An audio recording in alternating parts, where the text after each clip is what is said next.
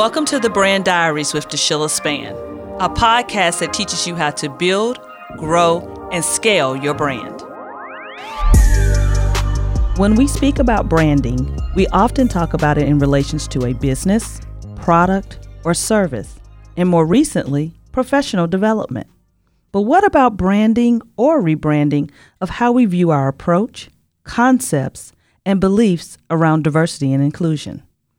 In today's episode, we'll examine a topic on the minds of many businesses today. Our guest, Chioma Robertson Phillips, is an affirmative action officer and program manager for Cisco Systems. She is responsible for the strategy and compliance of Cisco's employment practices, which allow Cisco to do business in the federal government. In that role, she works closely with the talent acquisition and diversity and inclusion teams, ensuring actions align with the organization's AA goals. With over 20 years of experience in HR and D&I, Chioma has a great wealth of knowledge for this discussion. Chioma, welcome to the Brand Diaries. Good morning. Thank you for having me today, DeShelia.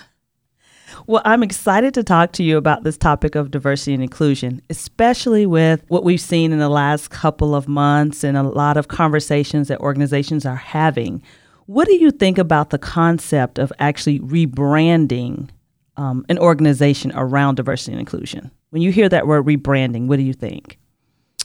Certainly, it is a great concept to do something different. And so, rebranding allows you to look at what you have done, certainly review, review the landscape and what's happening out.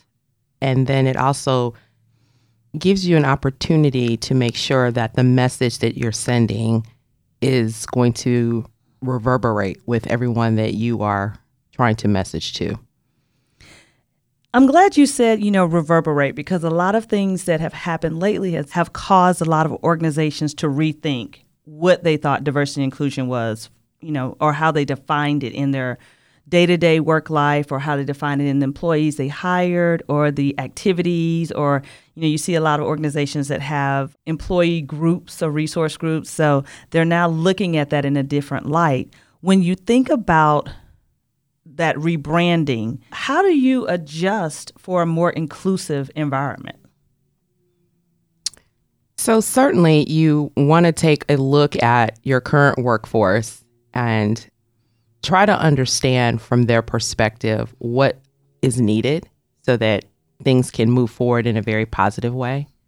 And so it certainly takes a willingness and certainly a lot of intention to ensure that everyone is being included in that conversation.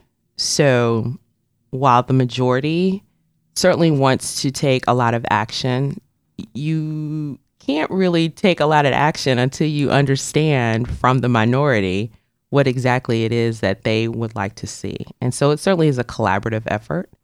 And I think organizations have to be very, very, you know, thought provoking around actions and ensure that they are including everyone in the conversation on how to move forward. So, as you look at some of the reactions that we saw from organizations after you know, the incident with George Floyd and um, the open and candid conversations that started to occur around systematic racism, you also saw a lot of individuals on the outside who may have purchased services or products or believed in a brand or followed a brand have a very strong opinion about that brand's reaction to how they express themselves and how they maybe put out statements and position their point of view when you think about diversity and inclusion from the other side of the table, how do you make, how do you brand your organization to be also inclusive to the customers that you serve? Again, I think that that really has to be a full onslaught conversation. It has to be intentional. And certainly, you have to go out to your customers and ask those really tough questions and be willing to receive the feedback.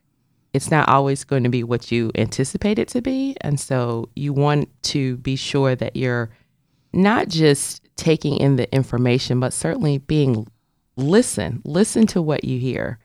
And while we all can't make a sudden change and, and make things the way that everyone wants it to be, certainly taking small increments, incremental steps will will certainly make a change. I'm glad you said small incremental steps because I think one of the things that a lot of brands get caught up in is that they've got to leapfrog very quickly into this huge shift. And it doesn't happen overnight. It takes some time. So as you look at even um, from a HR perspective, and you're looking at how you brand an organization to bring in the right talent and the right, you know, resources and partners. What are some of the things that you think that organizations should be kind of putting on their top of mind list and focusing on in that rebranding? So, we one thing that is is challenging, but it's such an intergenerational workforce at this time. And so at every different generation, the perspective is different. So, one, again, we, we just have to listen. So, start by listening um, and certainly take in some feedback. Certainly develop an action plan and ensuring that the goals can be actionable. And you want to be able to show that actions are being taken and then also what are the results. And so I think many times a lot of companies just do a whole bunch of different things. They say, oh, let me do a little of this, let me do a little of that. But what's going to be impactful for the organization and for the current employees, as well as the talent that you're trying to attract to the organization? And just doing a, a just a little bit of things. Sometimes, you know, it's that low hanging fruit. It could be something as making connection um, at a particular university or college. It could be bringing someone in externally that can provide some feedback to the organization that brings awareness. It could be simple as just getting yourself educated and you say to the entire organization, here's a book that I think everybody in the organization should read. It will help again educate, aware bring people's awareness, raise their awareness to to what what's happening externally. And so it, we, we just have to continue to have those conversations, communication. That that's really going to be what's the key to ensuring some changes and of course bringing talent into any organization. So, as you said that, I was thinking about our audience who oftentimes are entrepreneurs starting um, out or startup businesses just starting to grow their employee base, they're starting to build their brand and even define who they are in the market. If you're someone starting out in business, what are some of the things that you should be thinking about as you begin your business structure and you think and you include diversity and inclusion in that roadmap? What are some of those key things that they should be focusing on? So certainly you want to focus on your message so, whatever the message will be, that is going to attract the talent to your organization. You want to focus on where you're going to partner because it's not always simple to just bring talent, especially if you're just starting out. So, you may need to partner with either another organization, you may need to find various uh, community partners or um, educational partners to help you to attract the talent. And you may also want to, again, look at, you know, your current branding, um, where you are, whether that be social media, paper branding, just how you're facilitating on that. And that may be an opportunity for you not only to attract talent, but also to make some changes in um, how you're currently facilitating in that manner. Great. So, being that you have 20 plus years experience in this space, I am curious to ask you what do you see on the horizon for diversity and inclusion? Where do you see it going in the rebranding as we um, see it happening today? So, in my 20 years, I just never imagined this thing called social media and how it certainly plays out in how we interact with each other. And so I certainly believe that that's going to be a key element in the rebranding. So typically a lot of the messaging had been on paper. You would utilize mailings and newspaper ads to attract talent and even email and the internet.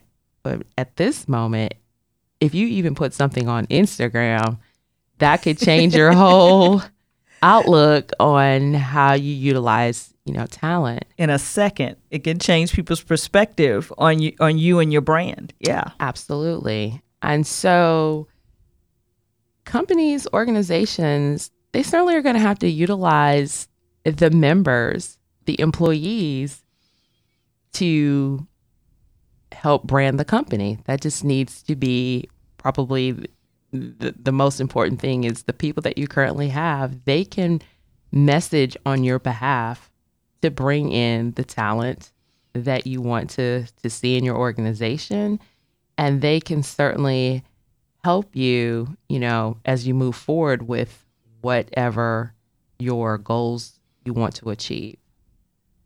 So, it I just think that social media piece is is really going to be where things are going to continue to trend and having certainly you know individuals such as yourself Sheila, where you understand um, the full you know scope of marketing and branding that is going to be huge and key as an organization you know moves forward and, and tries to attract the talent and and what they want to see from a diversity and inclusion perspective.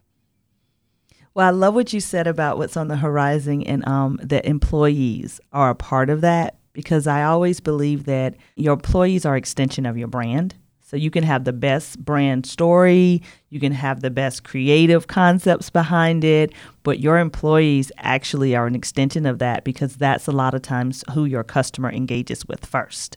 So if they believe in you and they believe in the statements you're making and they believe in the mission, then definitely they will help drive your story forward. Do you feel like now employees are getting more training around diversity and inclusion to be able to clearly articulate even not so much the message of the company, but their feelings within the organization? So I think there was a lull in the past couple of years around the training. But now, with what's been happening in the external environment, there is an intentional action to make sure that everyone gets the same messaging around whatever the organization is trying to message around diversity and inclusion. And so you and I are members of an organization that they have, you know, in my short time with them, they are this past year, they are putting a lot of effort around the topic of diversity and inclusion. There have been again, the utilization of social media to have conversations. And then they're utilizing a lot of different platforms and training topics and tools and resources to continue that conversation. So, going forward, I think there's going to be a huge emphasis on diversity and inclusion. And it certainly is up to us to continue to have those conversations and not put it down, I think sometimes that's what happens. Things are going so fast, and then people get kind of exhausted and they put it down. But I think we have to keep the conversation going for it to have true impact for the future.